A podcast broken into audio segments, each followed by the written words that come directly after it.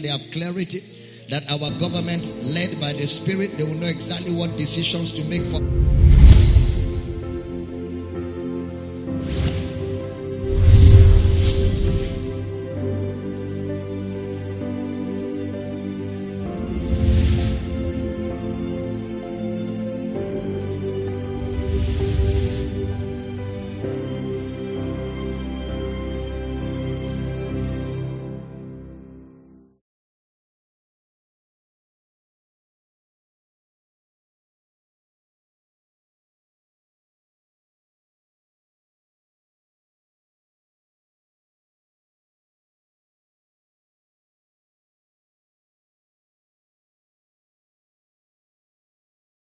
The cabinet of the state we decree that they have informed decision they make the right choices and they will do the right in leading the state within this season and in the name of jesus we pray oh god that this land the enemy has no access and no foothold and we decree that all over the world corona will not continue to destroy lives we take authority over the root. We take authority over the conspiracy.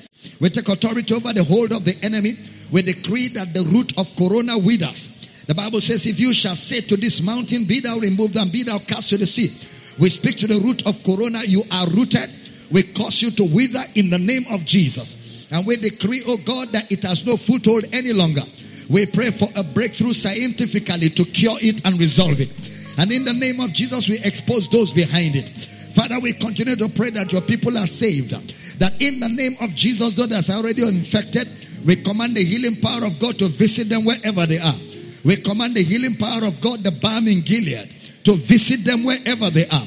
We command comfort. We command the love of God. Legosh kapura katanaka. We break the siege of fear. We break the siege of fear. We break the siege of fear over nations. We break the siege of fear over nations. We speak healing to nations. We speak healing to nations. We speak healing to nations. We speak healing to nations. And we decree that in the name of Jesus, the people of God will shine in this hour, bringing the message of hope and life, bringing the message of healing and comfort. Rakota kila da baba bari katene kelina magagaga. Negaro kotoskopila da bande gele ne moskatale de bara katusketile na mama. Together we prevail. Together we stand and we decree that we will see the end of Corona and the kingdom of God continues to advance as souls continue to get saved. And we decree that this situation shall turn for the salvation of the gospel, the advancement of God's kingdom. Legato kelina mamanga. We speak victory. We speak victory. And in the name of Jesus, we rejoice and we give you praise. Thank you, Father, for answered prayer. We have what we said, and we say victory in Jesus' precious name. And as we study your word this morning, revealed knowledge is granted everybody under the sound of my voice. The eyes of your understanding flooded with light. You are equipped, you are built up, you are edified. And I decree that at the end of the service, Jesus is glorified. Thank you, Father, for answered prayer. In Jesus' precious name. And every believer says a powerful amen. Lift your right hands to heaven. Let's release our feet together as we say these words. I am born of God. I am born of the Word. The Word of God is my nature. I do not struggle to do the Word. I do the Word naturally.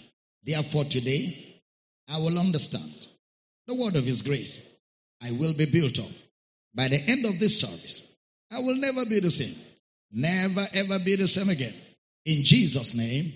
And every believer says a powerful amen. We want to welcome everybody connected to this service by way of Kingdom Life Network, Facebook, YouTube, all our campuses that are able to meet today around the world. We're glad to have everybody connected. You get ready. We're going to teach you the word and we're going to bring clarity to the word of His grace. And we're glad to have everybody connected. Now, for our international audience, I'm sure you're wondering why we're able to have church. Our state government has given us till today to be able to meet together and fellowship. But specifically today, we're fasting and praying for the state and praying for nations as a state in different churches. However, we've been given restrictions as to, you know, how we're going to sit the space, social distance created between us, you know, all the medical, all the medical things to do and all the things to observe. And we have been able to do all of that in this service. That's why we're able to meet. And this to help some of you know that we're not just being rebellious. You know, we're working according to the guidelines of our government in our society. So we're glad to help, have all of you come to the service. We welcome all of you. We love you. Get ready for the word of His grace. Is there anybody in the building excited this morning? Are we ready to have this time? Let's celebrate the word together, everybody. Let's celebrate. Let's celebrate. Glory. Somebody shout amen. You can be seated with your sweet, smart self this morning. Let's get in the word. In the first service this morning, I began to look at a very critical but very important subject of scripture. And I laid a foundation, and I'm not going back through the foundation. So please, I beg all of you, buy the material after this service. Go and listen to it, especially now there's a lockdown. Everybody's at home. Everybody's going to have enough time to listen to the word. You can get the CDs, or you can go to my Facebook page and watch the message of the first service today or YouTube on my on my YouTube channel. But it's important because today I am looking at discerning the Lord's body. Discerning the Lord's body. Every time I go to preach everywhere, even on television and on social media, people always keep asking me, please, Dr. Damina, what is your take on Holy Communion? What is your take on Holy Communion? And it's not about my take, it's about what does the Bible teach. So that's what we're doing. We're doctrinally looking at discerning the Lord's body. Whenever a scripture is misapplied, a major truth in Christianity is eroded. That is, whenever a scripture is misinterpreted, a truth is lost. Whenever a scripture is misinterpreted, a truth is lost. And you can never get the truth out of a lie. You can never get the truth out of a lie. A lie doesn't mean a person is dishonest. It just means the person didn't get the truth. So the moment a scripture is misunderstood or misinterpreted, a major truth is lost. That is what what we do in theology or what we do in Bible study is what we call diharmonia. We interpret the scriptures by the scriptures. We do not read our opinion into the scriptures. No. We allow the scriptures tell us what the scriptures are saying or we travel into the mind of the scriptures to be able to understand what the scriptures was communicating. And the reason is this the Bible will never mean today what it never meant when it was first written. The Bible will never mean today what it never meant when it was first written. So truth is consistent. What was written many years ago is still what it is today, and it is still what it will be in eons of years to come. The Bible can never mean today what it never meant when it was first written. So that is why what we do in Bible teaching is what we call exegesis. Exegesis is letting the Bible speak to you from outside. The scriptures speaking to you from outside. The other one, which is what many people do, is what we call eisegesis. Eisegesis is me reading my opinion and using the scriptures to back it up. Reading my opinion and using scattered verses of the scripture out of context to back my position. That's not sound. That's not sound. That's heretic because that's opinionated. But in Bible study, we let the scriptures interpret itself. It's called diharmonia or interpretation. That is what Jesus did in Luke chapter 24, verse 25. He looked at those guys and he called them fools and slow of heart to believe all that the prophets have spoken. Next verse. Ought not Christ to have suffered these things and to enter into his glory. Then what did he do? Look at it. And beginning at Moses, at Moses and all the prophets. He expounded, the word expounded is a Greek word diharmonia. And that word diharmonia means he interpreted. He expounded unto them in all the scriptures. So he allowed the scriptures interpret the scriptures. It's called exegesis. He allowed the scriptures interpret the scriptures. He expounded unto them in all the scriptures the things concerning himself. So it's important that we stay within the confines of the scriptures to have sound Bible teaching to have sound Bible teaching. In the book of Hebrews, chapter 10, verse 24. Hebrews, chapter 10, verse 24. And let us consider one another to provoke unto love and to good works. To provoke unto love and to good works. Actually, in the original, it is to provoke unto love, that is good works. To provoke unto love is not two things, it's one of the same. To provoke unto love, that is good works. Give me the next verse. Unto love, that is good works. Not forsaking the assembling of ourselves together, as the manner of some is, but exhorting one another, and so much the more as you see the day approaching. Notice what he calls the good works. The good works is love. Not love for God. Not love for God. The love there is expressed by not forsaking the assembling of ourselves together.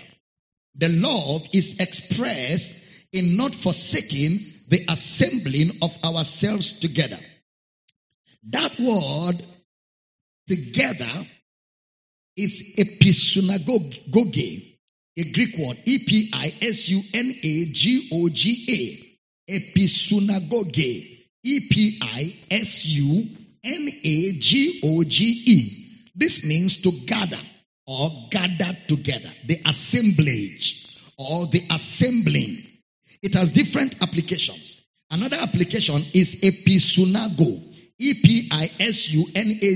Episunago, used by Brother Paul in Second Thessalonians chapter 2 verse 1. Put it up for me. Second Thessalonians chapter 2 verse 1. Now we beseech you, brethren, by the coming of our Lord Jesus Christ and by our gathering together unto him. By our gathering together unto him. Used eight times, that word is used eight times in the four gospels. You will see that word in Matthew 23 37. Matthew 23 37 and Matthew 24 31. You can read at home. Matthew 24 31. It always refers to an actual collection of things.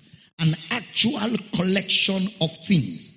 Not forsaking the coming together of one another.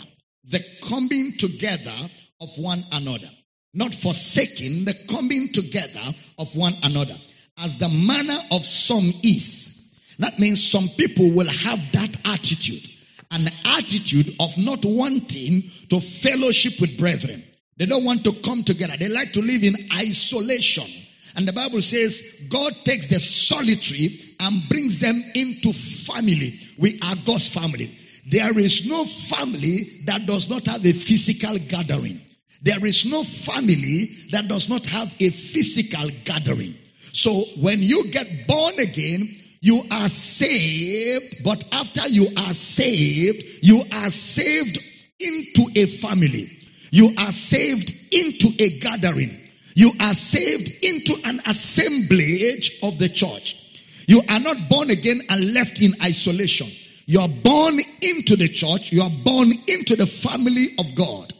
Now, Please pay attention. Hebrews chapter 10, where we are, verse 22. Hebrews chapter 10, let's see the pretext. Verse 22. Let us draw near with a true heart in full assurance of faith, having our hearts sprinkled from an evil conscience and our bodies washed with pure water. That's when we got born again. This is what happened when we got born again. Our hearts were sprinkled from an evil conscience and our bodies were washed with pure water. The next thing that happens after that, next verse, 23.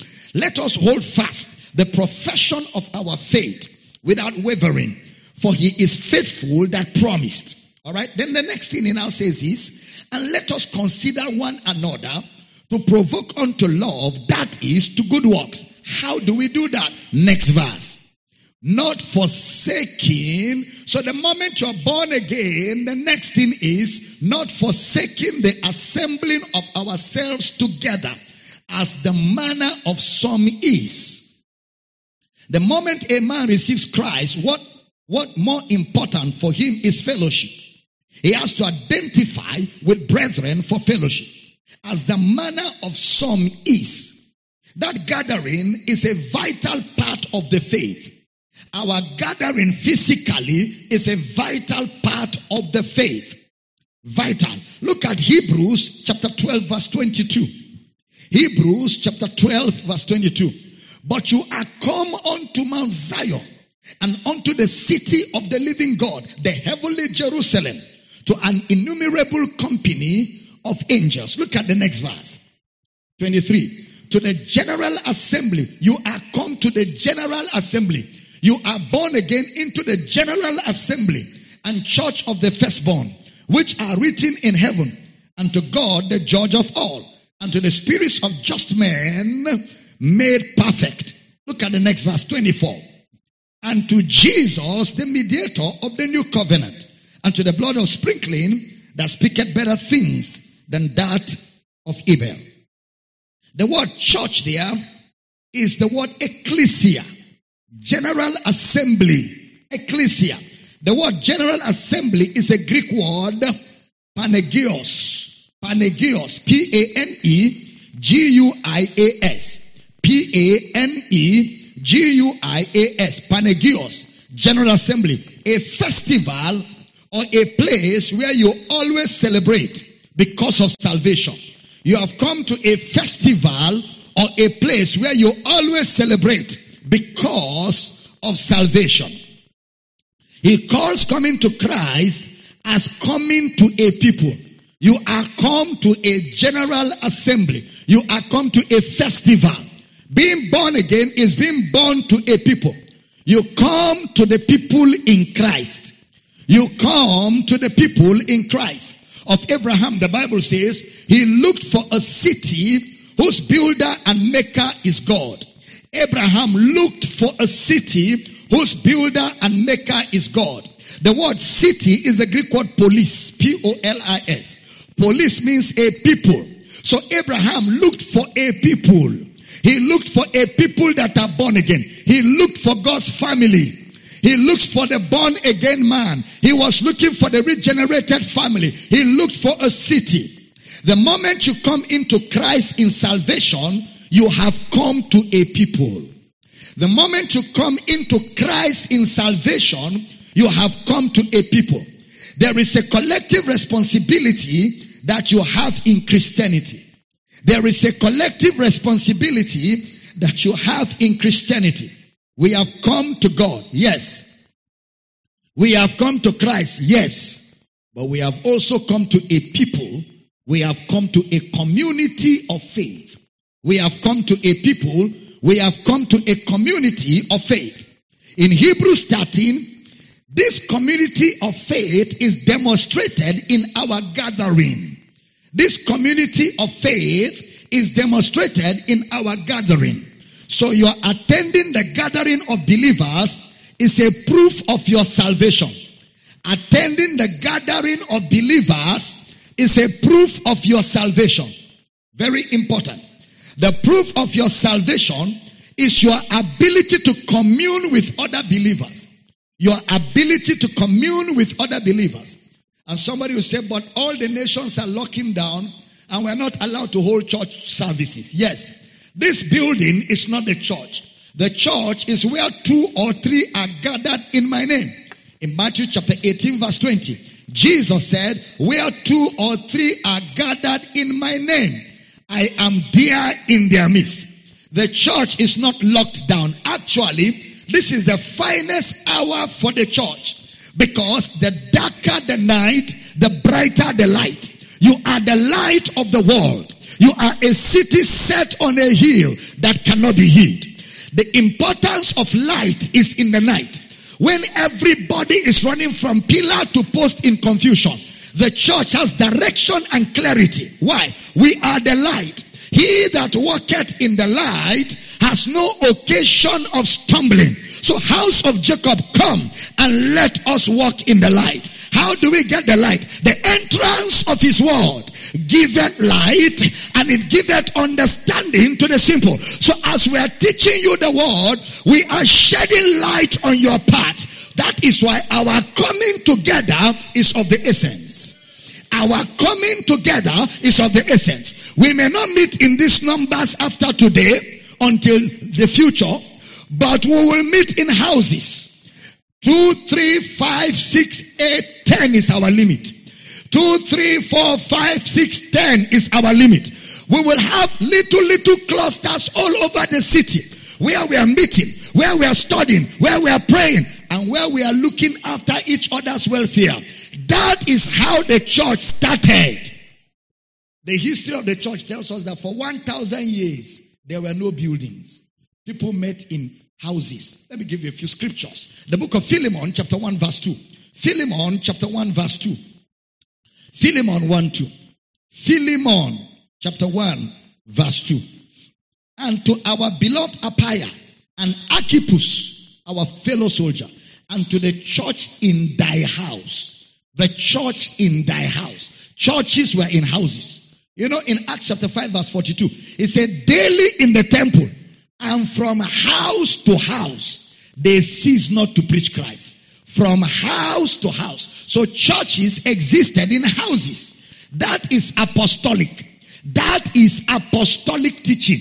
They met from house to house and they were fellowshipping in houses. Another scripture for you is Romans 16 verse 5.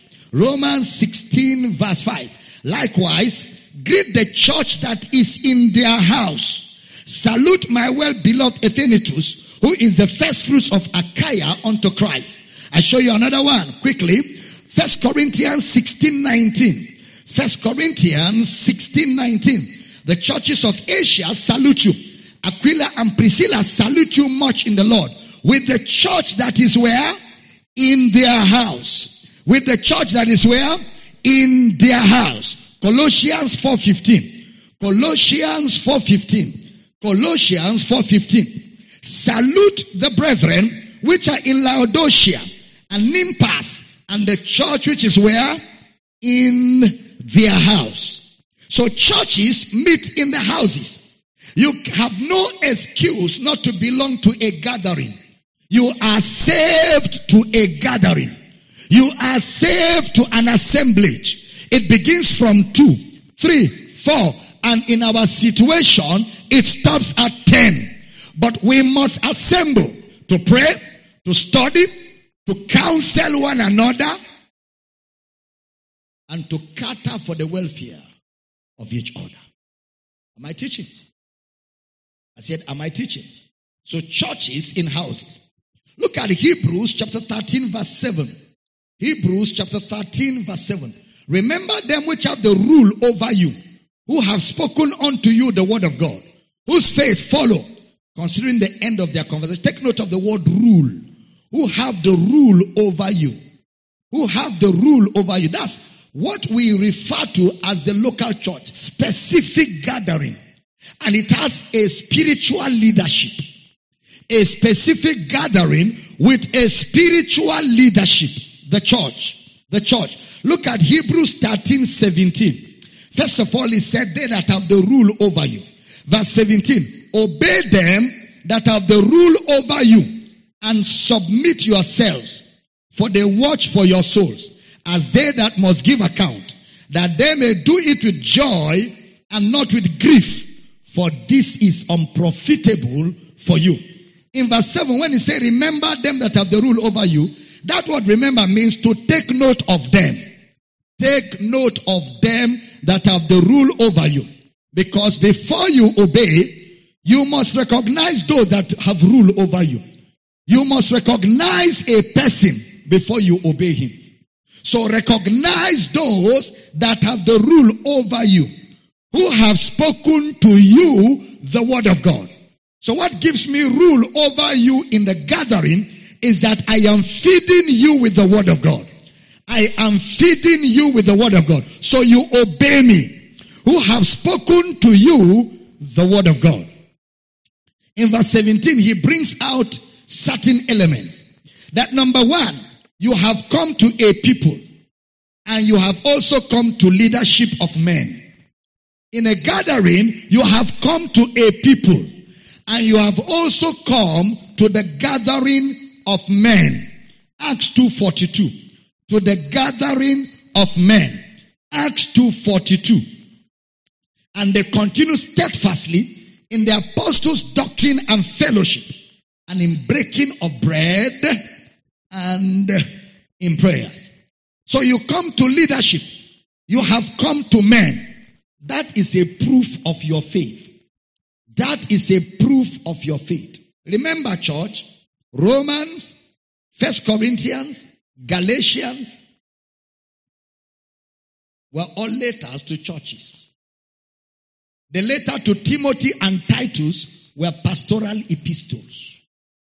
First Peter, letters to a local church. Look at the First Peter 5 1. First Peter chapter 5 verse 1.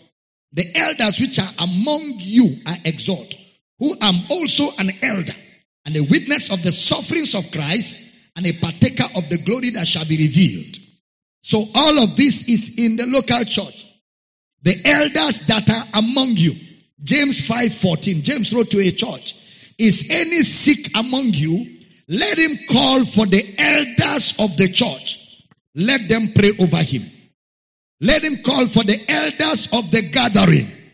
First John, First John chapter 2, chapter 2, verse 12, verse 13, verse 2 is a letter to a local church. Second John chapter 1 verse 1 is a letter to a local church. Third John verse 9 to the church. There's no letter that was written to just freelance. All the epistles were written to a gathering of believers. They were written to local assemblies. Jude verse 4. Look at Jude verse 4. Jude verse 4. It was written to a local church. For there are certain men crept in unawares who were before of old ordained to this condemnation, ungodly men, turning the grace of God into lasciviousness and denying the only Lord God and our Lord Jesus Christ. They crept into the local gathering.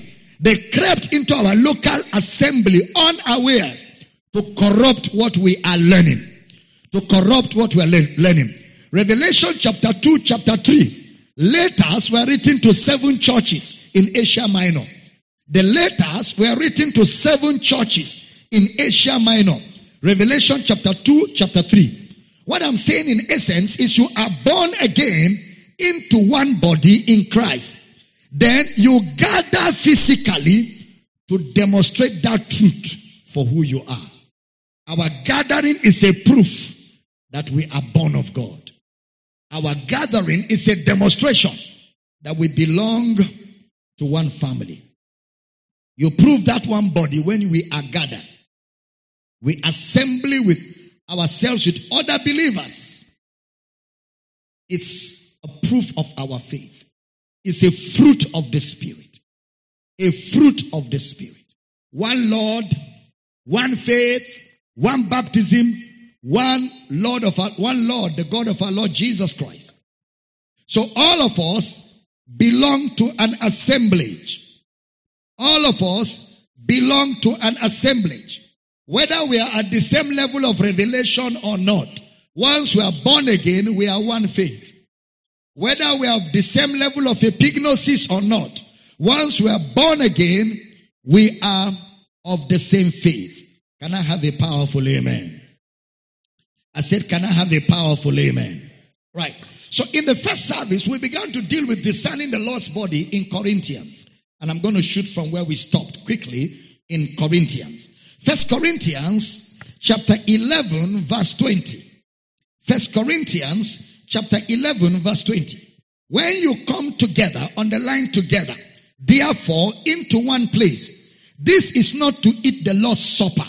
This is not to eat the Lord's supper. When you are come together, underline the word together. Like I said earlier, when a scripture is misunderstood, a truth is lost, a major truth. So there's something fundamental here, but a good part of the church, because of wrong interpretation of what we are about to read, have lost the meaning of what Paul was talking about. Look at how many times he used the word come together.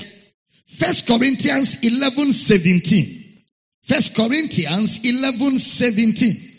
Now in this that I declare unto you, I praise you not that you come together, not for the better, but for the worse. Underline the word come together. Come together. Give me verse 18. Verse 18. For first of all, when you come together, underline come together again. Come together. In the church, I hear that there be divisions among you, and I partly believe it. Next verse. For there must be also heresies among you. They which are approved may be made manifest among you. 20. Now pay attention. When you come together, underline come together again. That is three come togethers. Therefore, into one place, this is not to eat the Lord's Supper.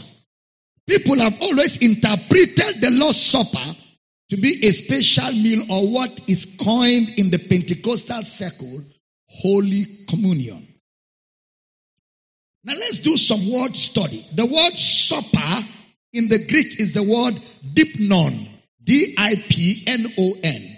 Dipnon. That's the word supper. It's a meal that is different from breakfast.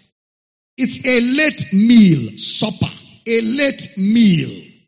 A meal that is different from breakfast. That's why this word is often used for banquets, supper, or parties. Banquet or parties. So it's either a lunch or dinner. When we say supper, we are talking about a lunch or dinner. This word is never used for Passover anywhere in the scripture. The word supper is never used anywhere from Genesis to Revelation for Passover. Dipnon or supper is a meal, a banquet that is taken in the afternoon or late evening or at night. Is a banquet that is taken in the afternoon or late evening or at night. The word dipnon. You find it in John 12, 2. John chapter 12 verse 2. There they made him a supper. There they made him a supper. And Martha served. But Lazarus was one of them that sat at the table with him. John 13, 2. Let's do exegesis. John 13, 2. And supper being ended, the devil having now put into the heart of Judas Iscariot, Simon's son, to betray him. John 13, 4. John 13, 4.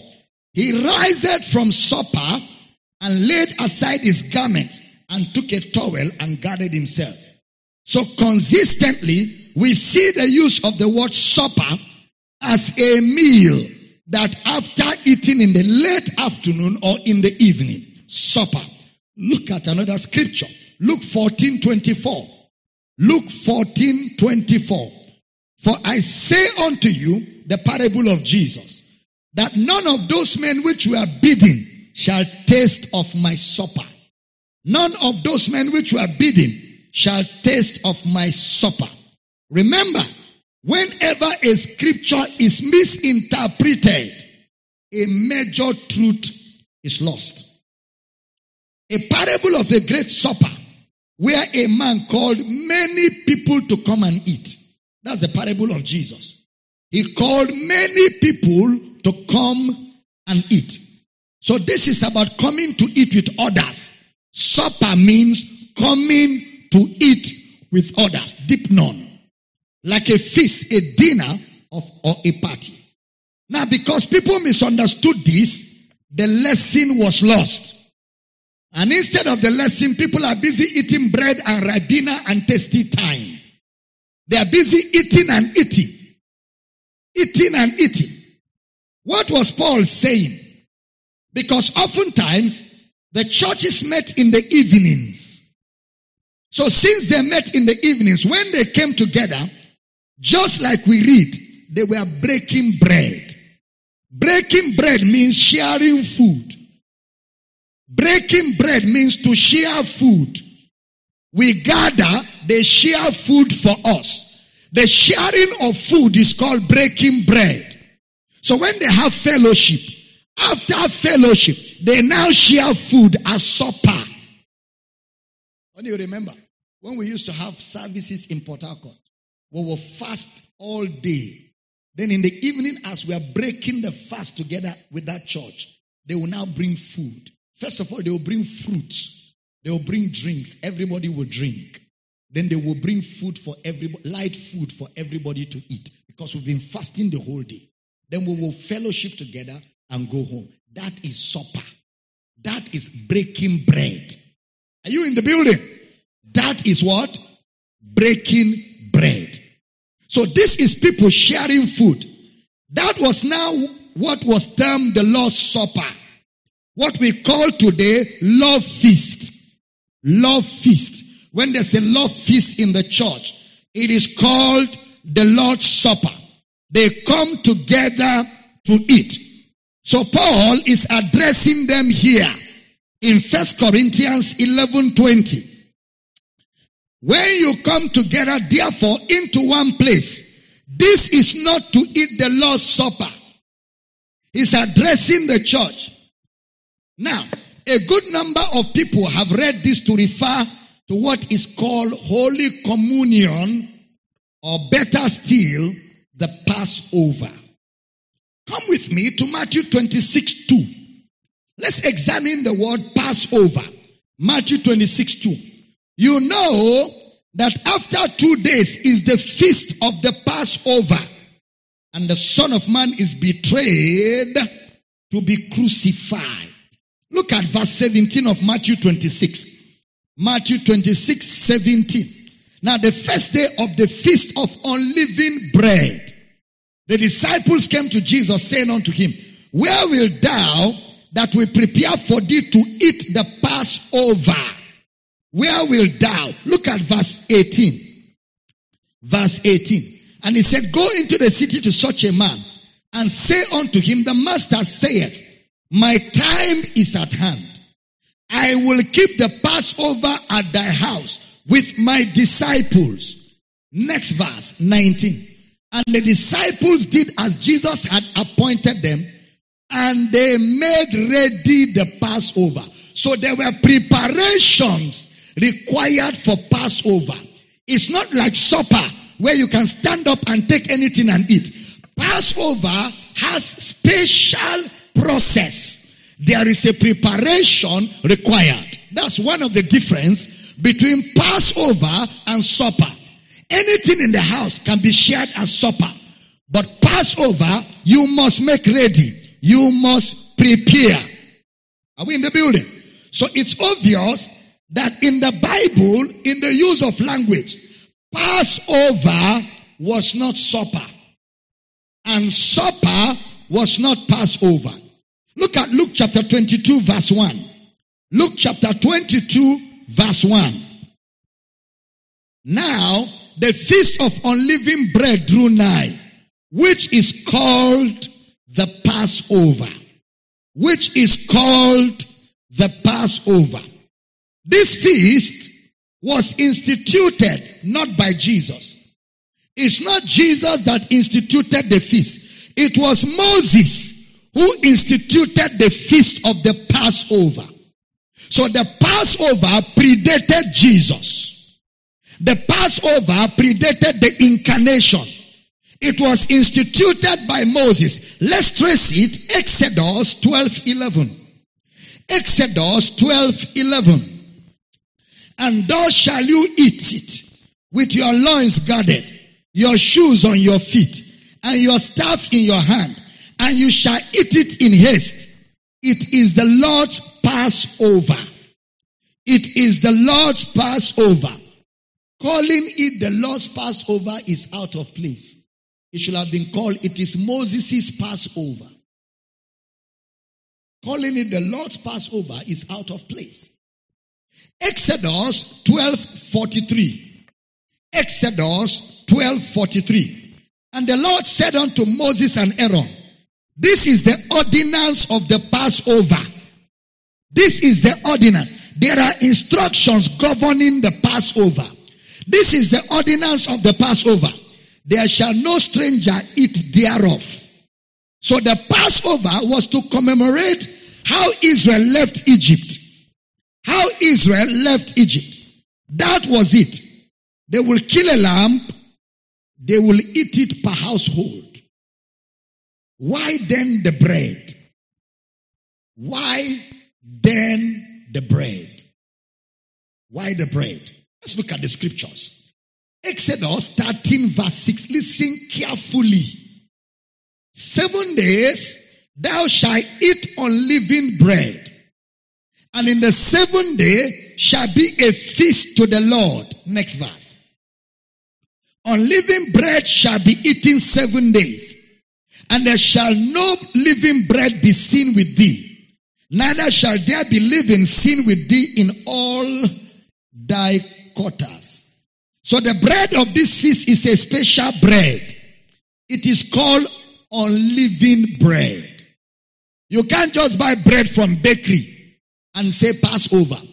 It's unleavened bread. It has specifications. It has instructions on how it was produced. Leviticus 23 verse 4. Leviticus, many scriptures good for your health. 23 verse 4.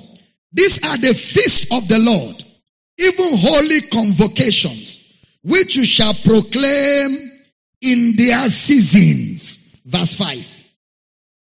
In the 14th day of the first month at even is the Lord's Passover.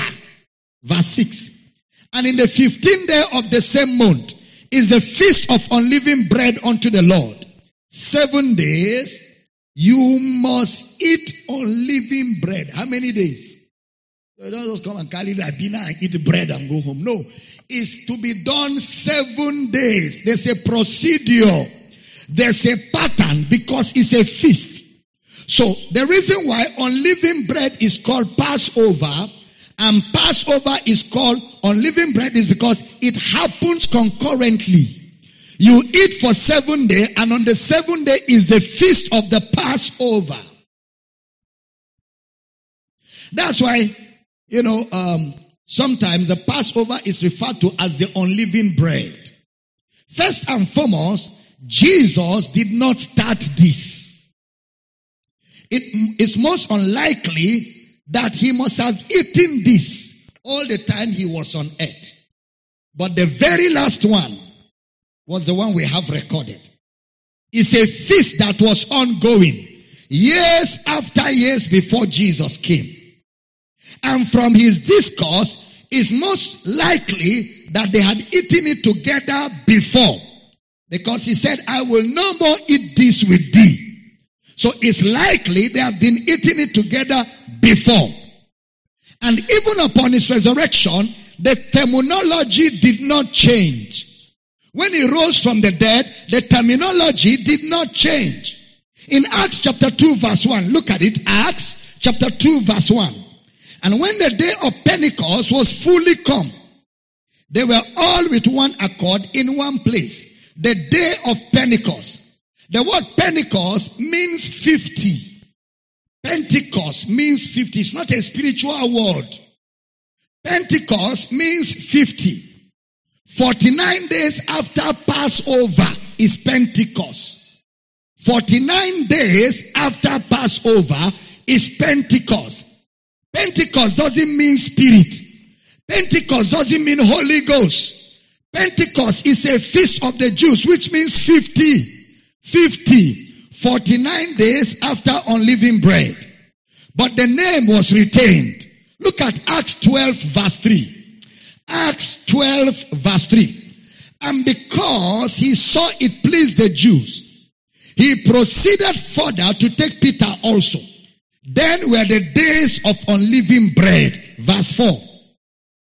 And when he had apprehended him, he put him in prison and delivered him to four quaternions, four quaternions of soldiers to keep him, intending after Easter after Easter to bring him forth to the people. The terminology did not change. Look at Acts 2016. Acts 2016. For Paul had determined to sail by Ephesus because he would not spend the time in Asia, for he hasted. If it were possible for him to be at Jerusalem when? The day of Pentecost. So Pentecost doesn't mean spirit. It was a feast that was ongoing before Jesus came. He repeated this in 1 Corinthians 16 8. 1 Corinthians 16 8.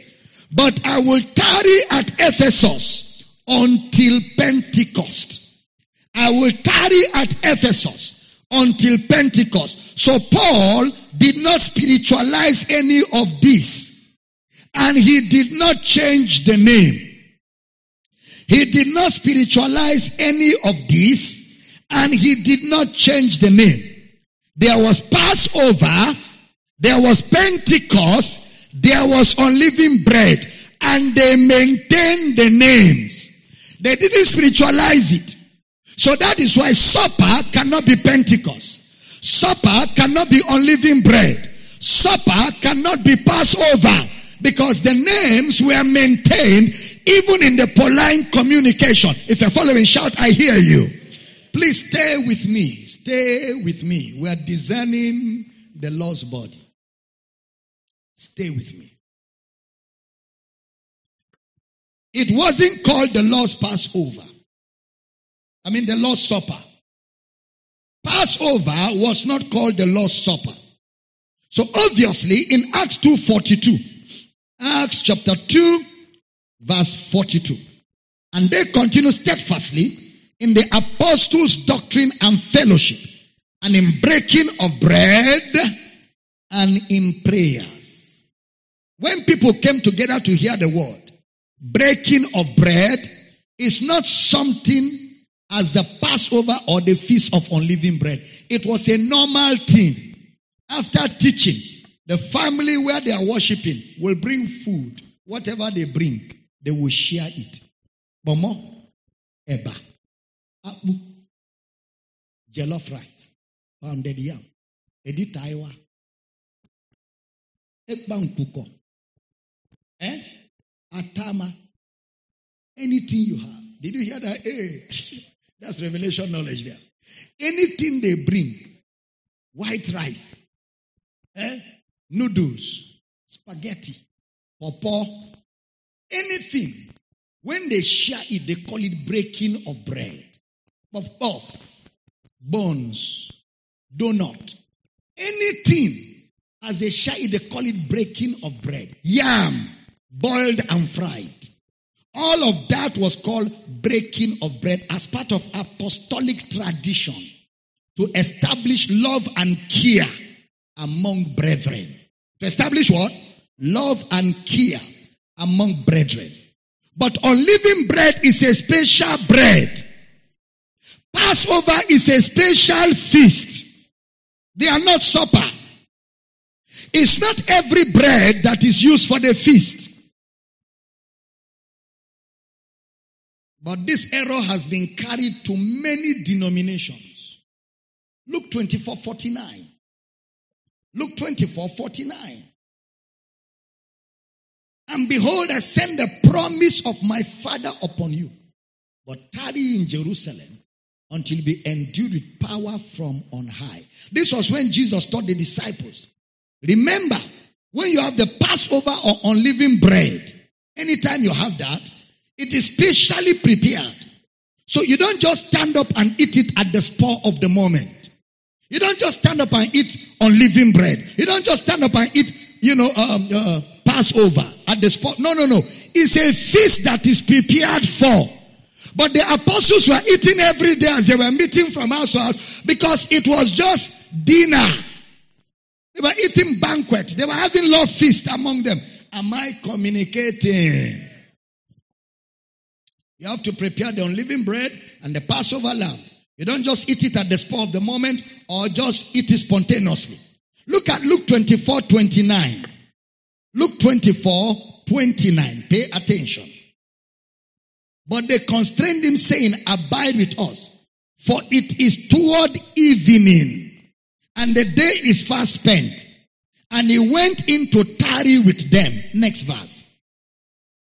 And it came to pass as he sat at meat with them, he took bread and blessed it and broke it and gave it to them. Is that unleavened bread? Eh? No, it's not. Jesus repeated the same thing with another meal in verse 41 of Luke 24. Luke 24, 41. And while they yet believed not for joy and wondered. He said unto them, Have you here any meat? Next verse. And they gave him a piece of a broiled fish and of a honeycomb. Next verse. And he took it and did eat before them. So he was just eating food. Breaking bread was just eating food. Supper was just eating food. This wasn't any special feast.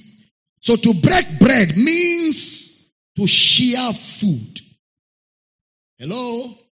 The unleavened bread was a very special bread. Passover was a special feast that was prepared for with instructions. Supper was just food you ate. Breaking of bread was sharing food. Are those terminologies clear? Now come back to First Corinthians 5, verse 6. First Corinthians chapter 5 verse 6. Now, if you miss where I am now to where I'm going, you shouldn't have come. Your glorying is not good. Know ye not that a little living, living at the whole lump, verse 7. Purge out therefore the old leaven, that you may be a new lump, as you are unleavened. You, you, you are unleavened. For even Christ, our Passover, Christ, Christ, Christ, not bread, Christ himself, our Passover is sacrificed for us. So because Christ is our Passover, we have become unleavened bread. We are the bread. Christ is the Passover. So in our union with Christ, we are leaven in the reality of the Passover and the unleavened bread. Is it getting clear? Give me verse 8. Verse 8. Therefore, let us keep the feast, not with the old leaven that they were eating in Israel, neither with the living of malice and wickedness. They were eating it, but they were full of malice and wickedness but with the unleavened bread of what Christ has done in us, which is of sincerity and truth. We are the circumcision that worship God where? In the spirit. And I have no confidence where? In the, is it getting clear here? Please stay with me. Stay with me. Paul says, we the church are that unleavened bread the word unleavened is from the word that implies to ferment. We are fermented bread. To ferment, unleavened, fermented. And you know, something that is fermented is processed. Some, like, like palm wine. You can drink fresh palm wine and it will not intoxicate you. But once palm wine is kept for some days, it goes through a process of fermentation. When you drink it, eh, you will stagger. Because it is no more palm wine. It has metamorphosed into tombo tombolicolysis. kai kai. you take it and begin to see people in trees. Say you are a tree. They say we should not gather more than 10. All of you, two of you are looking 30. The government are coming. The man is no more together. Tombo is tomborizing his head. so the unleavened bread went through a process of fermentation. That's why you can't eat it at the spur of the moment. It was processed. Are we in the building here? Okay. Unleavened means ferment. It was symbolic of sin. Unleavened means there's no fermentation, no yeast. Living means fermentation. Unleavened means no yeast. Therefore, it cannot ferment. Because there's no yeast inside. It can't swell and it cannot ferment. That is, it cannot swell. You know swell? Uh, it can't change. It's the way it is. It cannot swell and it cannot ferment because there's no yeast. That's why it is called unleavened. Unleavened bread is different and it has almost no taste. Unleavened bread has almost no taste. He calls the church the unleavened bread, meaning the church doesn't have sin. We are unleavened bread. We have no sin. Why? Our Passover became sin. He's been crucified. Therefore, by the crucifixion of Christ, I am unleavened bread to God. I am without sin. God made him sin for us who knew no sin that we might be made the righteousness of God in Christ. Are we getting it here? If you're catching a shout, I hear you. So Christ is our Passover lamb. And as a result, we have become without sin because he is sacrificed for our sins. Stay with me. So in symbolism, the unleavened bread represents the church. Christ is Passover for sin. That is, that Passover, Christ being our Passover, is what resulted to us becoming unleavened bread. So while the Passover celebrated judgment over sin and deliverance, the Passover celebrated judgment over sin and deliverance. The unleavened bread celebrated oneness and unity without sin. Oneness and unity without sin. Oneness and unity without sin. Many people read chapter 11 without reading other chapters. Look at 1 Corinthians 10 16 before we get to 11. Chapter 10 verse 16. The cup of blessing which we bless, is it not the communion of the blood of Christ? The bread which we break, is it not the communion of the body of Christ? Now look at 17. Don't miss that. For we, for we, for we, being many, are one bread. We are the bread. And we are one body. For we are all partakers of that one bread. He's not speaking symbols here. He is speaking our reality in Christ. Are we teaching? So the bread here refers to the church. Partakers of that bread. He has called us one bread in chapter 5 verse 7 to 8. That is, we have all become partakers of that one bread. So when he gets to chapter 11, where he is talking to believers about division, First Corinthians 11 is Paul rebuking the church on the subject of division. Listen carefully. First Corinthians 11:20. 11:20. When you come together, therefore, into one place, this is not to eat the Lord's Supper. So our coming together, is it to eat the Lord's Supper? Is it unleavened bread? No. So what Paul is dealing with here is not, is not Passover. What Paul is dealing with here is not unleavened bread. What did he say? When you come together, what you are eating is not the Lord's Passover. That supper, that love feast is not the Lord's Passover. He is about to tell them why. So he says to them in verse 21. Look at verse 21. For in eating, everyone taketh before order his own supper. And one is hungry and another is drunken. You say you gather for love feast. When the food is brought, somebody ate till he cannot stand up and somebody is hungry. What kind of love feast are you doing? One is drunken and one didn't even get a bottle of Maltina to drink. And as you're going, some are going with extra inside their handbag. You know those women that have digital hands. when public food is being shared, they come with special handbag. They, they will just fear it has entered. Say, I never get, I never get. Fear it has entered, I never get. Then they come with their small child who will be carrying it and proceeding. Fear the child will carry and proceed. Fear they have a bush where they keep it. Fear before the meeting is over, they have collected 10 plates.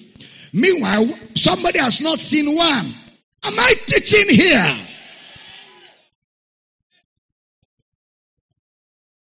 Is what Brother Paul was dealing with in First Corinthians chapter 11. What he's saying is the moment you are selfish about it, it is no more the Lord's Supper. The moment you are selfish about eating food together, it is no more the Lord's Supper. It is the Lord's Supper when everybody partakes.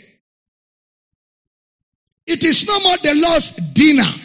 It is no more, why the Lord is inside is that the sacrificial nature of the Lord will be displayed in the eating. Am I teaching good here? Yes. The sacrificial nature, the love of God will be displayed. That is, if I eat one plate and I discover my friend doesn't have one, I help him to get one. Or if I'm eating and I see a brother sitting without food, I go to him with my plate and I ask us to share. That is the Lord's Supper. Anything outside that is not the Lord's Supper. That's why I say when you come, it is not the Lord's Supper. Because what you people are doing, the Lord is not inside. Am I teaching good? What you guys are doing here in this, the Lord is not inside.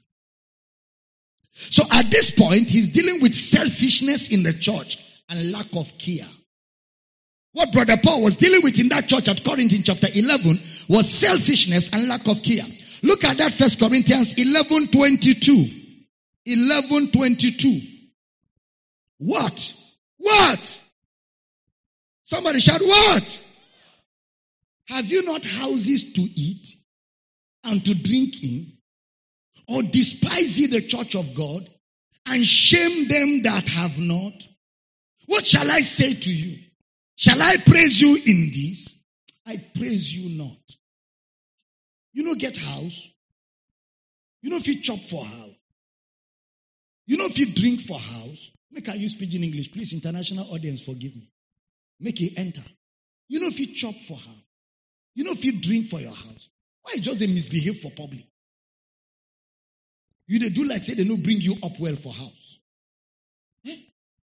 You just they move around like say now only your family don't see hunger. Eh? Why they do like that? They no raise you well. You no get home training. You just chop one plate there. Then you move, go sit for there. Then you chop one plate, finish. You climb gallery. you chop another plate. Ah, ah. You know chop for house. you know chop for house. Am I teaching good? Are you catching my flow?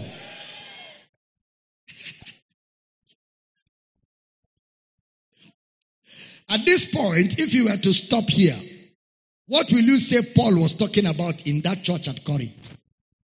Eh? Selfishness and lack of care for one. That's the subject. He's not talking only communion. Only communion, bread and tasty. No. He's talking of lack of sharing and caring for one another. You brought food to the service. Then you didn't give it to those that don't have. It is you that cooked the food and brought. It came from your house. Then you sat down and finished it. How many of you know there are people like that? They will cook the food and bring for us to share. But while music is going on, they are beginning to eat. Before they say eating time, they are finished it. And they will go to another person own and eat. Selfishness. You don't get food for house. And there are some people, only public food used to switch them. Their gluttonous ministry comes alive when there is public food. Sometimes you go to public meetings. The moment food comes, I will see people laughing and being happy. I will say to Mama, why are they happy? So this food now is why they are happy.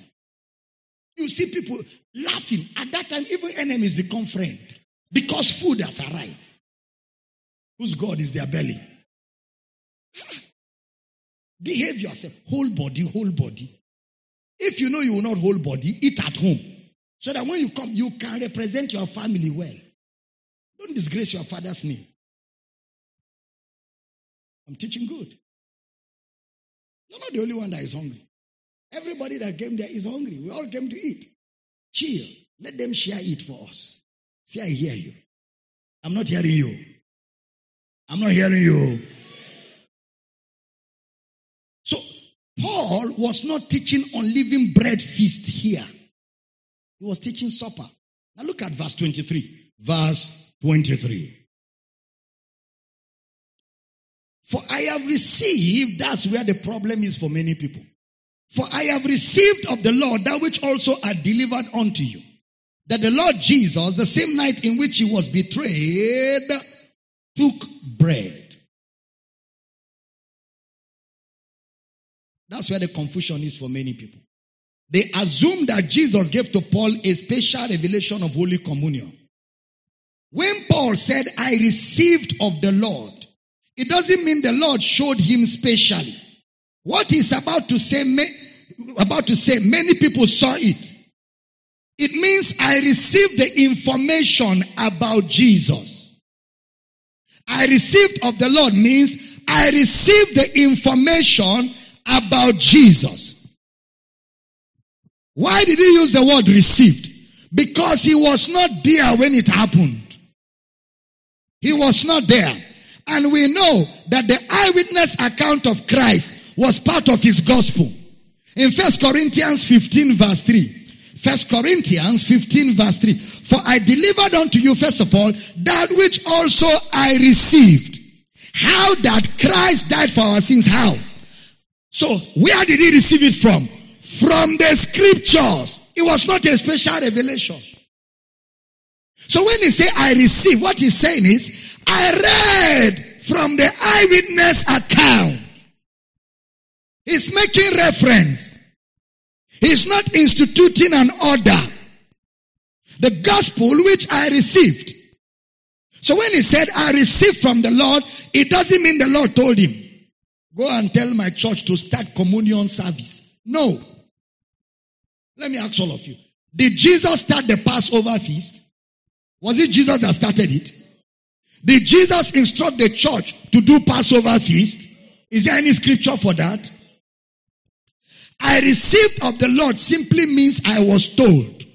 And we know who told him. Luke's account.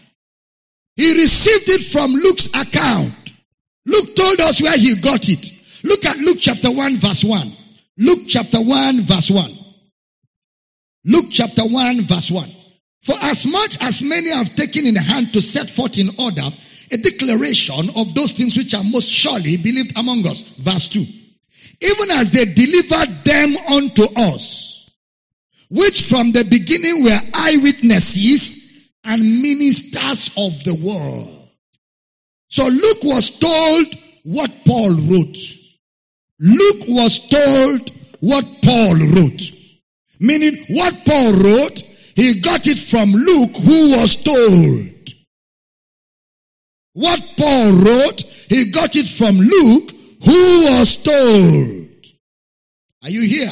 So now go back to 1 Corinthians 11 and we will extract verse 23 to 26. Let's remove 23 to 26 first of all. Let's go to 27. Luke I mean, First Corinthians 11, 27. Wherefore, whosoever shall eat this bread and drink this cup of the Lord unworthily shall be guilty of the body and of the blood of the Lord. Hmm. 28. But let a man examine himself and so let him eat of that bread and drink of that cup. 29. For he that eateth and drinketh unworthily, eateth and drinketh damnation to himself, not discerning the Lord's body. What's the topic of our teaching? Discerning the Lord's body. Okay. Verse 30. Now watch. For this cause, singular, not for these causes. For this cause, many are weak and sickly among you, and many sleep. For which cause? For Passover or for lack of care? Exactly. For lack of caring for one another. Some of you are sick. Nobody visited. Nobody cared. And they die. The reason why some people die is when they look around, nobody cares for them. They look around, they have nobody. They look around, the world looks too lonely. They just say there's no point. And they give up. If somebody is sick and people who love him come around him, he recovers very fast. True or false? So Paul is saying the reason why some people are sick among you is because there's no care. Some of you are even weak because nobody cares about you. You're going through things. Nobody is there to pray for you. You are being challenged. Instead of brethren helping you, they gossip you and backbite you. So when you hear that the only brethren you have are the ones looking for your downfall and you're already weak, you get weaker. Some even die for lack of care. Not for not eating communion. Uh-uh. Pastor Praise. In the entire Old Testament, did we read anywhere communion kill anybody? No, let me use the right word. Passover. Did we read anywhere Passover killed anybody? None. Yet they were in sin. They were eating it with sin, yet they didn't die. And in today's church, because of lack of interpretation, they will tell you if you eat it with sin, you die. It is even the, if that was really the body of Jesus and the blood, it is when you are in sin, you should eat and drink it. Is it not true? If it is really the blood of Jesus and the body of Jesus, when shall you eat it? When you are in sin, because why was his blood shed? It was shed to wash away our sins. It doesn't make sense. I'm teaching good. It is when you have sin in fact, anytime you sin, if it was really the real deal, every time you sin, where should you be running to? The body and the blood to go and eat it so it can do the work. But then the church will tell you, eh, eh, when you are in sin, you can't eat. It. If you eat it, you will die. Wrong interpretation. The dying and the weakness there is because of lack of care. We are not caring for one another. We are not looking after each other. Okay? We don't care. A student is struggling to pay school fees. Nobody to pay for him. He comes around the church. Brethren push him out. He goes out. He misses the admission. He, he can't even pay rent. He moves to the village. In the village, he is so frustrated. He begins to think of stealing. And he goes to steal. They catch him and kill him. What killed him? Lack of care. Lack of care.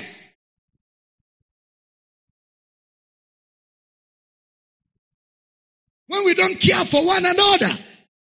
We leave room for Satan to use our lack of care to weaken brethren and kill them. That's what Paul was dealing with here in this church. He wasn't dealing with eating some wafer and drinking some, some red Ribena. No! You are the bread. You are the unleavened bread. Jesus is the Passover. We are one body. So when we come together, we should care for each other. We should look out for each other. Am I talking to somebody here? We should look out for each other. That's what Brother Paul was teaching in Corinthians. That's what he was teaching the church. Now stay with me. Let's go to the significance of what he pointed. What was the significance? What was Jesus teaching during the unleavened bread and the Passover? You sometimes it's good to take the whole account together. It's good to look at the picture holistically in Bible study. It's good to look at the whole account together. So look at John 13 verse 1 and listen very carefully.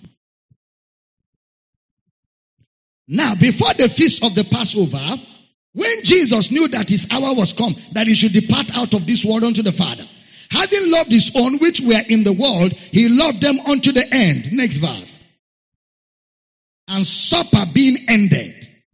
Supper being ended. Give me verse 4. Verse 4. He riseth from supper. From what? Supper. Not from Passover. From supper. And what does he do? He laid aside his garment and took a towel and girded himself. Look at verse 13 of the same chapter. 13. You call me master and Lord, and you say, well, for so I am. Next verse. If I then, your Lord and master, have washed your feet, you also ought to wash one another's feet. This is not that feet washing service they are doing. Jesus is not teaching feet washing here. He's using washing of feet as symbolic to communicate a lesson. Is a parable. Carrying leg, asking people to wash it. Many years ago, I used to wash your legs in this church. You remember? Every 31st December, we put jars of water and ask you to put your leg inside so you can have a glorious new year. Carnality. Thank God for revelation knowledge. Me, I'm not afraid and I'm not ashamed. I'm, I'm, I'm not embarrassed to tell you that I did some things. After all, we were not born with knowledge. We grew with knowledge. Knowledge is progressive. We keep learning. See, I hear you. Yeah? And that's a proof that I have grown. Uh, if you can't see where I was and where I am, I'm not growing. But once you can see that this is where I was, this is where I am, you know that this man is growing. And it is healthy for you. See, I hear you. Now, so it's not fit washing service at all. Put back that scripture again. Give me verse 14. If I then, your Lord and Master, wash your feet, you also ought to wash one another's feet. Verse 15. For I have given you an example. I have given you what? That you should do as I have done to you. Next verse, 16. Verily, verily, I say unto you, the servant is not greater than his Lord, neither he that is sent greater than he that sent him. 17. If you know these things, happy are ye if you do them. 34, 34, 34.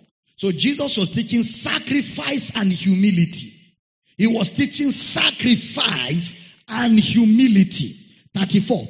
A new commandment I give unto you that you love one another as I have loved you, that you also love one another. Next verse. 35. But by this shall all men know that you are my disciples if you have love one to another. He taught that also. John 15, 12. Look at another thing he taught that night. Same night he was teaching. This is my commandment that you love one another as I have loved you. 13. Greater love at no man than this, that a man lay down his life for his friend. It's the same context. Chapter 13, 14, 15, he was teaching in the same context. Did Jesus use his death as an example? Did Jesus use his death as an example? Yes. It was for sins. A gift. Jesus' death was a Passover for sins.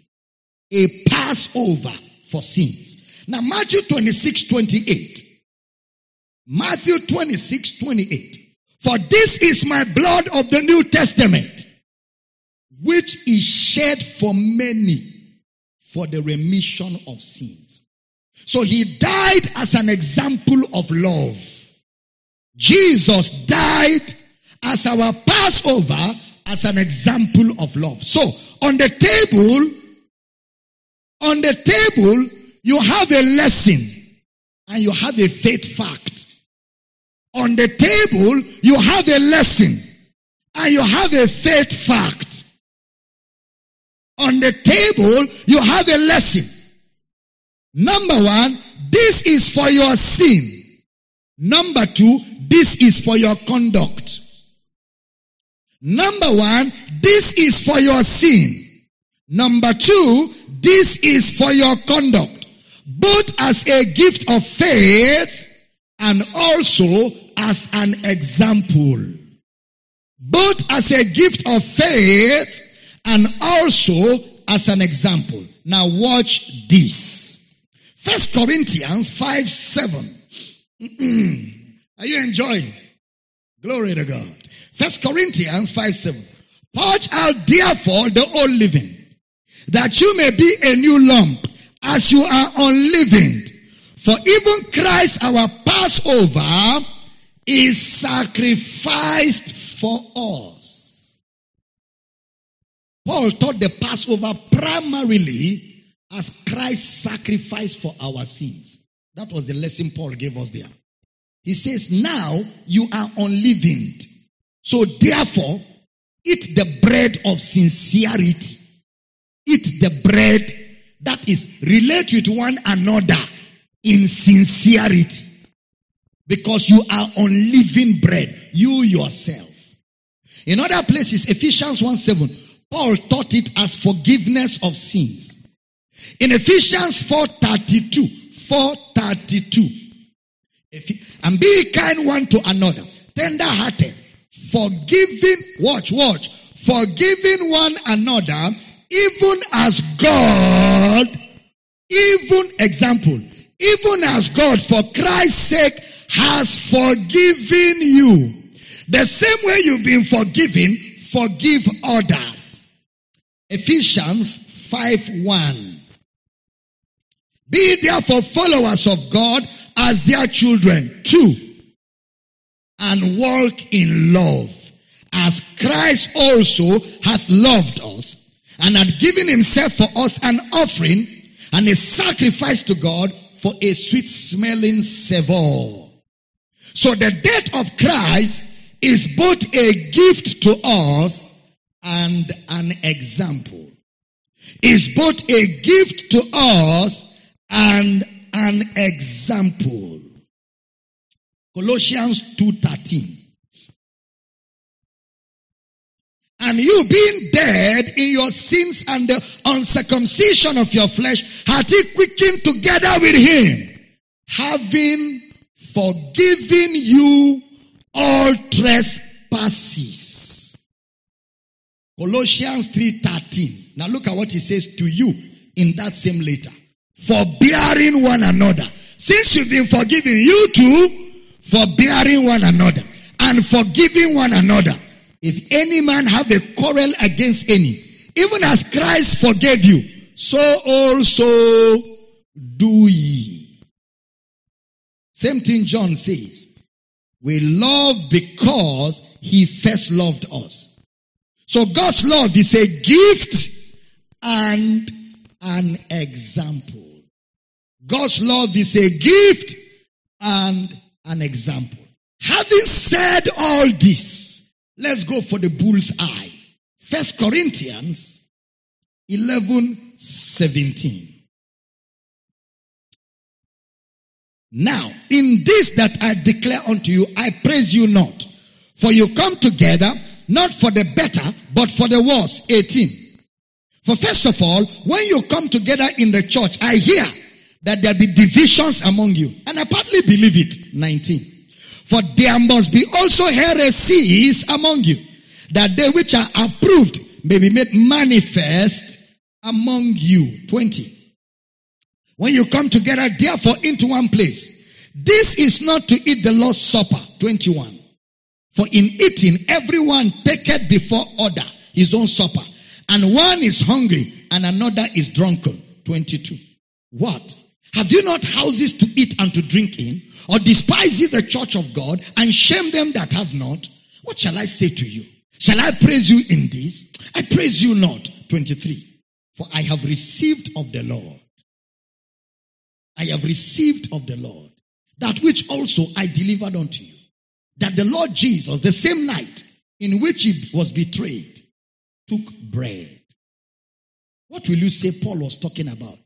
Eating food observing a feast or walking in love. Very good. Walking in love. So whatever he will say about Christ at this point, will it be a gift for our sin or an example for our conduct?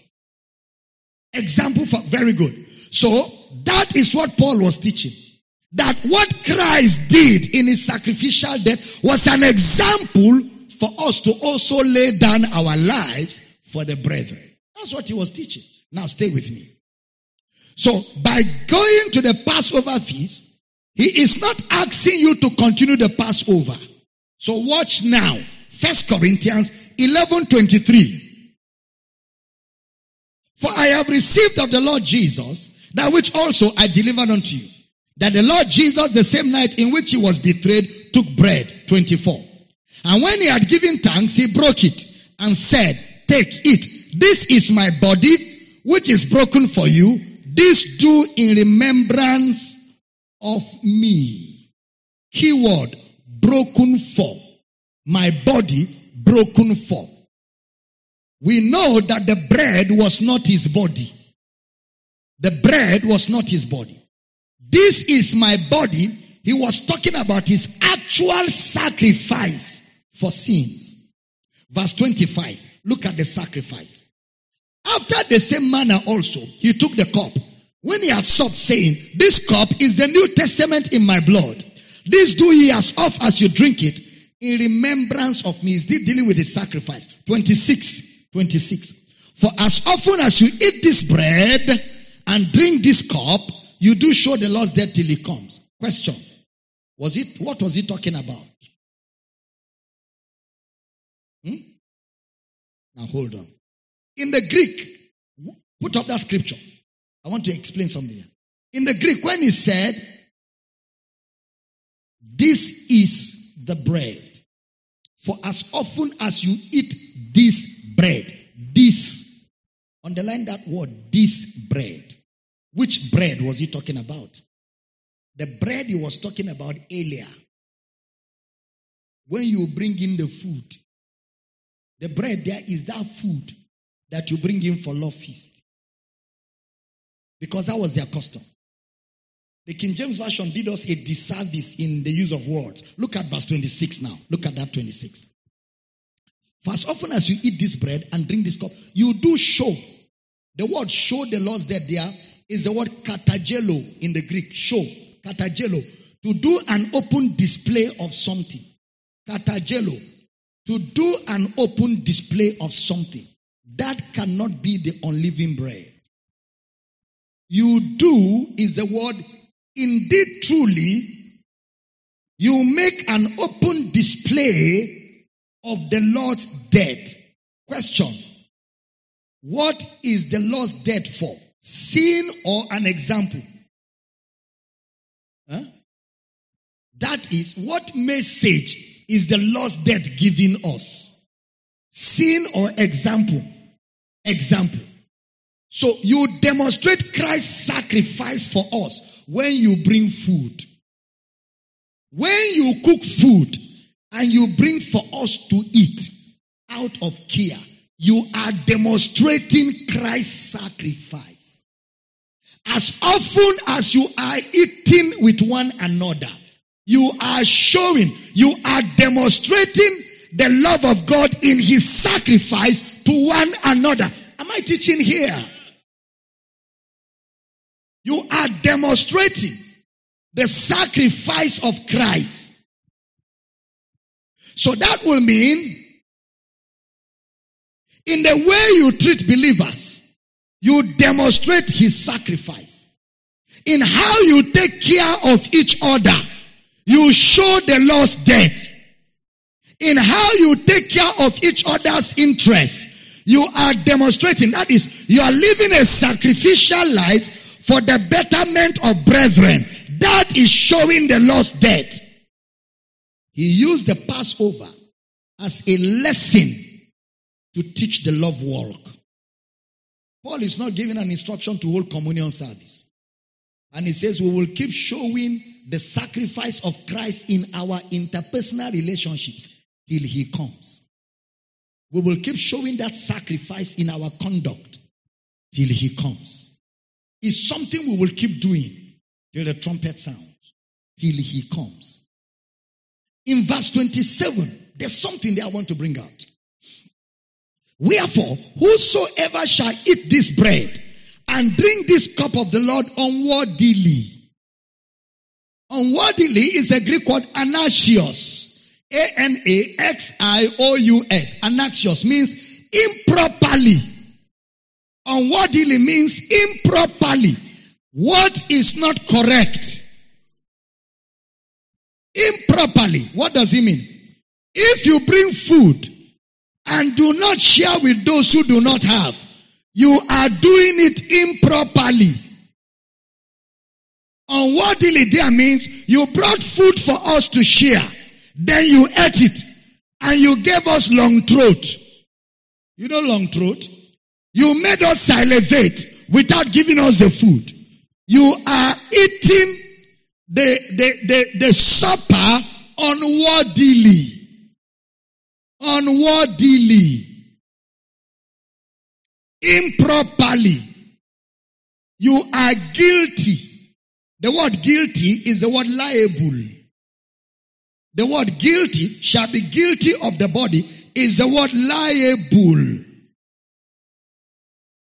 You are owing to show sacrifice. Liable means you are owing the brethren to show them sacrifice. You are owing us to show us the sacrifice of Christ that you have been saved by. That is the moment you don't share, you're owing somebody.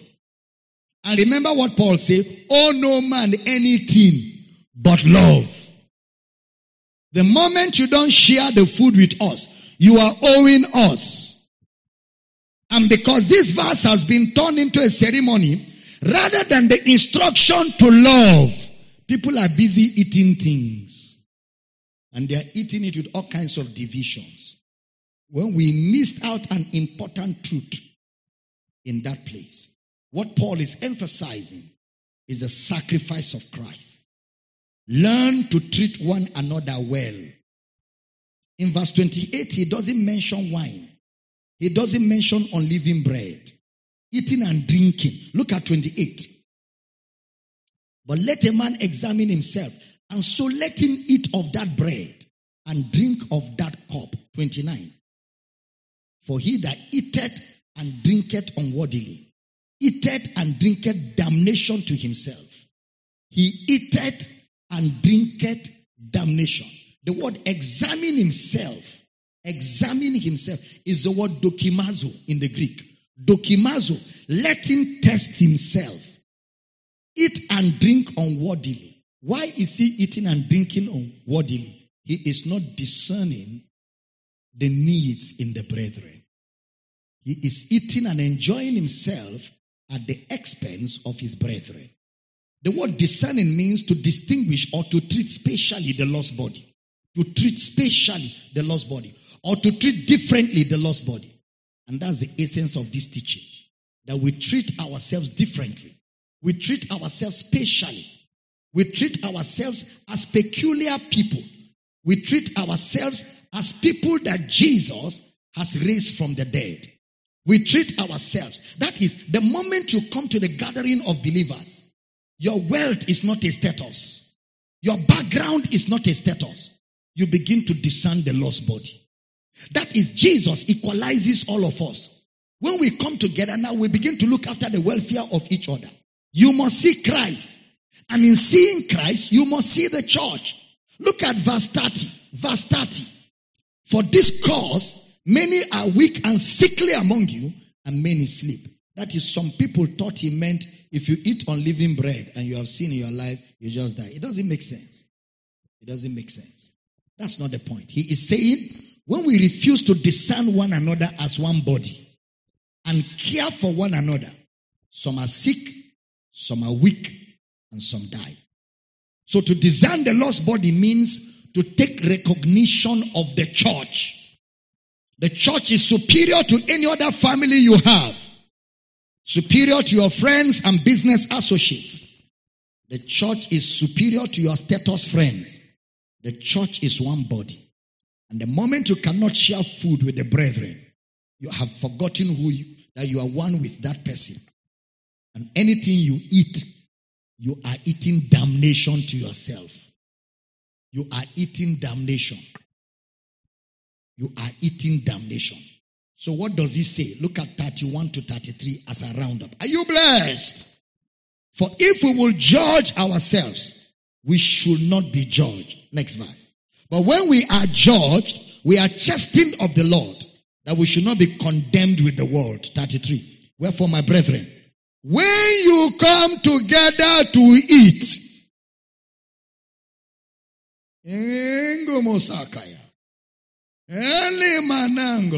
When you come together to eat, what?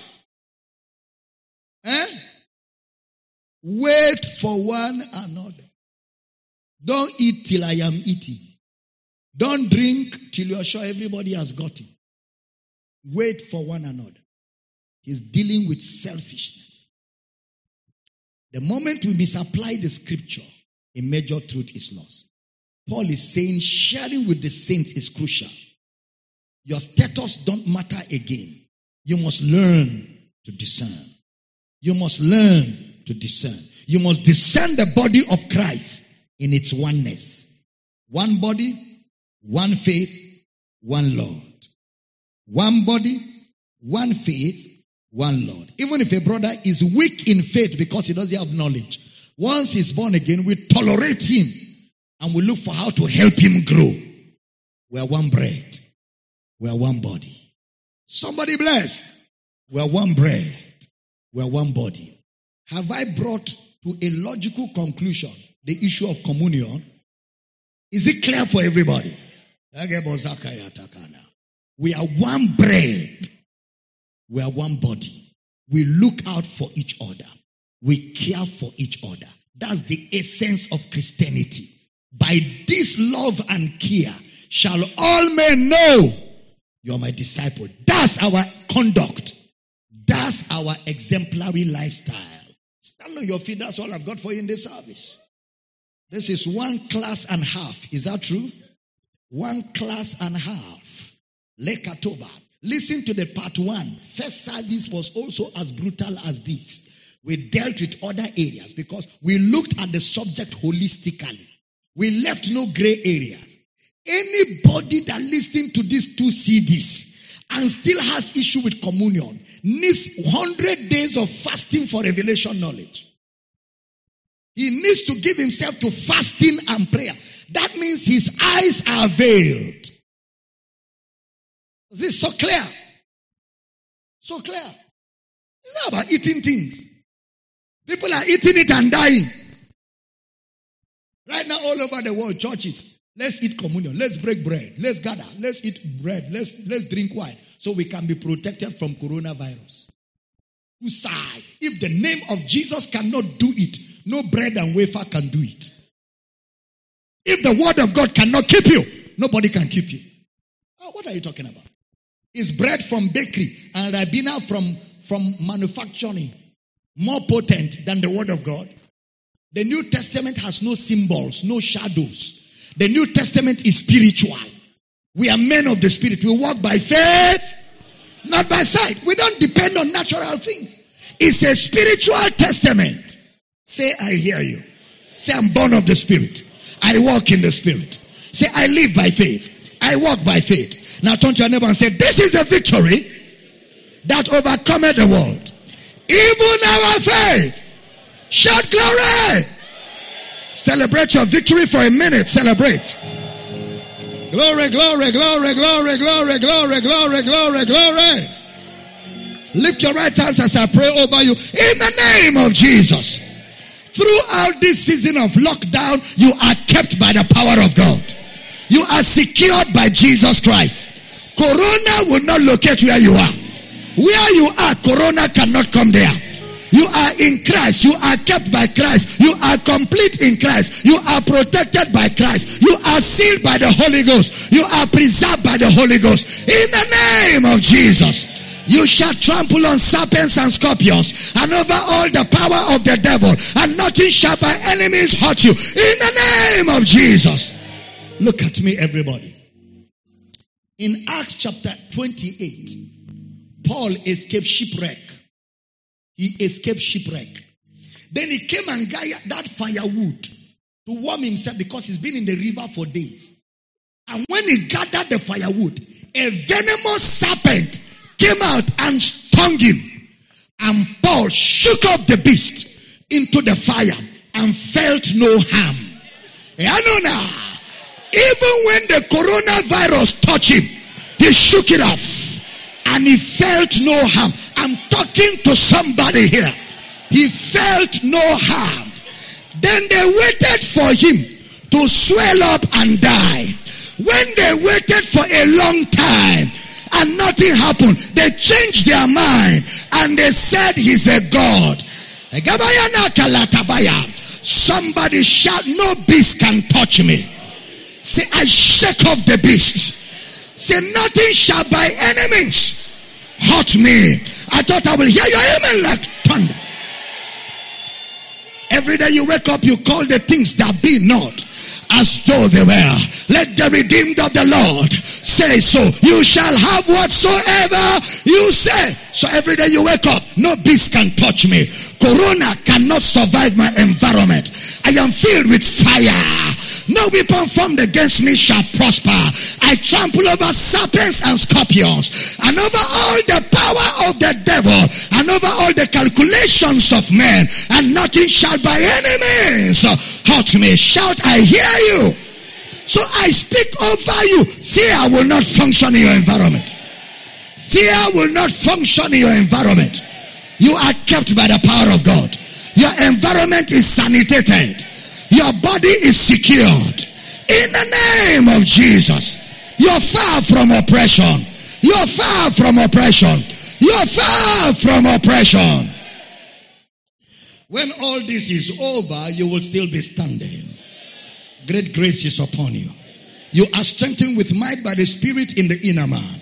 The enemy shall not exert upon you. You are established in righteousness. You are far from oppression. You are comforted by the Holy Ghost. Your steps are ordered by the Lord. Your going out is blessed. Your coming in is blessed. Your bread and water is blessed. Your food is blessed. Your clothes are blessed. Wherever you are is blessed. The air around you is blessed. The environment around your house is blessed. And as you study through this period of lockdown, revelation knowledge like never before. Revelation knowledge like never before. Revelation knowledge like never before. You will never lack any good thing. You will never lack any good thing. In Jesus' precious name. Can I hear that amen on a note of finality? Bring out an offering. Let's give and rejoice. Everybody, let's rejoice as we celebrate. Father, as we give, we give with joy. Everyone giving online, on television, on Facebook, YouTube, everyone giving in this building, great grace is upon you. Every need is met according to his riches in glory. In Jesus' precious name. And every believer says that amen like thunder. Hey, ladies and gentlemen, we love you guys. What a time of two services. You don't want to miss what's going on in this church, every one of you. Every day, even today. There's going to be another broadcast at 6 o'clock today and 10 o'clock, both on Facebook, YouTube, and Kingdom Life Network. Tomorrow morning, there's going to be another broadcast at 10 o'clock in the morning, 12 o'clock in the afternoon, 4 o'clock, repeat broadcast, revision class, 6 o'clock, another broadcast, 10 o'clock, another broadcast. Buy exercise books and tell yourself, I am in school. Each broadcast is a series of lectures to establish you in different subjects. Make notes, study the notes. When the next broadcast is go, coming up, go for the second lecture, go for the third lecture, go for. Don't let this holiday waste. Don't waste this holiday. Please, I beg you, invest it into spiritual development. Use it for Bible school. Let me tell you something. When this holiday is over and Corona is gone, there will be a new world. It will, it will never be the same. We are going to confront a new world with new challenges, new opportunities.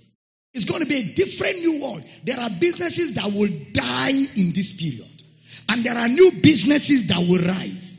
There are opportunities that will cease after now. New opportunities. So this is the time to prophetically pray, study, grow, equip yourself, prepare yourself, speak in tongues, seek for direction, prepare yourself. So the day Corona is out and the world opens again, you're stepping out fully equipped. Somebody shout, I hear you. I decree over you, you will not be taken by surprise. Make up your mind to grow. Go on my Facebook page load your phone with data. If you don't have money with for data, get the decoder for Kingdom Life Network. Install it in your house. It's about 14,000 or so. You buy it once, no, no subscription. You hook it and watch for free. 247 for free. You can watch all our services for free. And there are movies and other things. So it's full entertainment for free. No data. No data, only light. Only light. And government will give us light. Because if they don't give us light, the food they say we should buy and keep will spoil. So they will give us light so we can freeze our food. So there will be light. Say, I hear you. So because there will be light, you can be watching and watching and watching and be making notes. And if you can't do TV, buy data. Invest. If you say education is expensive, let ignorance teach you.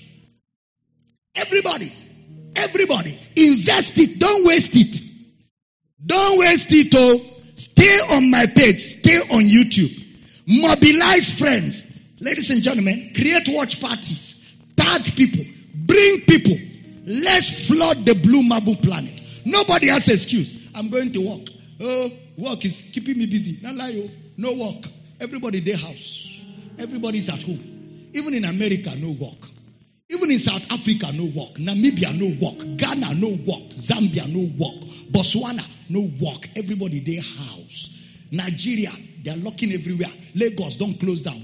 Uh, Abuja, don't close down. Port Harcourt, close down. Akwa Ibom is closing down today. No coming in, no going out, no aeroplane, no road plane, no water plane. Everybody is in his house. And I even hear from tomorrow, there's going to be tax force to make sure you stay at home.